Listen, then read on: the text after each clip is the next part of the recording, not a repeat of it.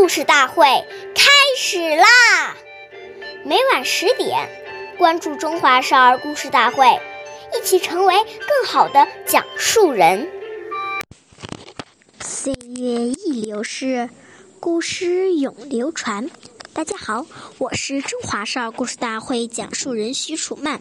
今天我给大家讲的故事是《苏家折园》第三十五集。苏家是汉朝著名大臣苏武的哥哥，曾经负责给皇帝驾车。有一次皇帝外出，苏家给皇帝驾车，从都城长安来到郊外的行宫。当皇帝正要下车时，苏家因为不小心一下子把车辕撞到了门前的柱子上，车辕也被折断了。皇帝也受到了惊吓，结果苏家被评为大晋的 罪, 罪责，只好自杀。看来做任何事情都应该小心，一件小事如果处理不好，有时也会酿成大祸。下面有请故事大会导师王老师为我们解析这段小故事，掌声有请。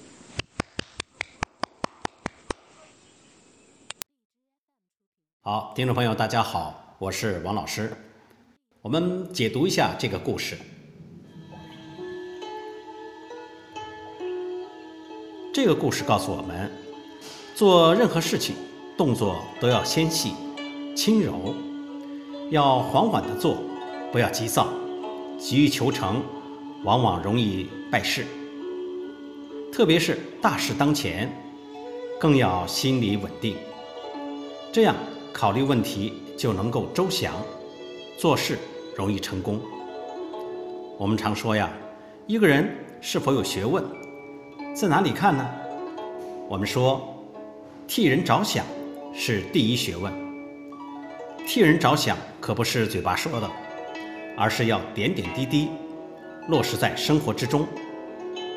我们除了走路声、关门声不可以太大外，假如你吃饭的时候很大声，同样也会让人觉得不舒服。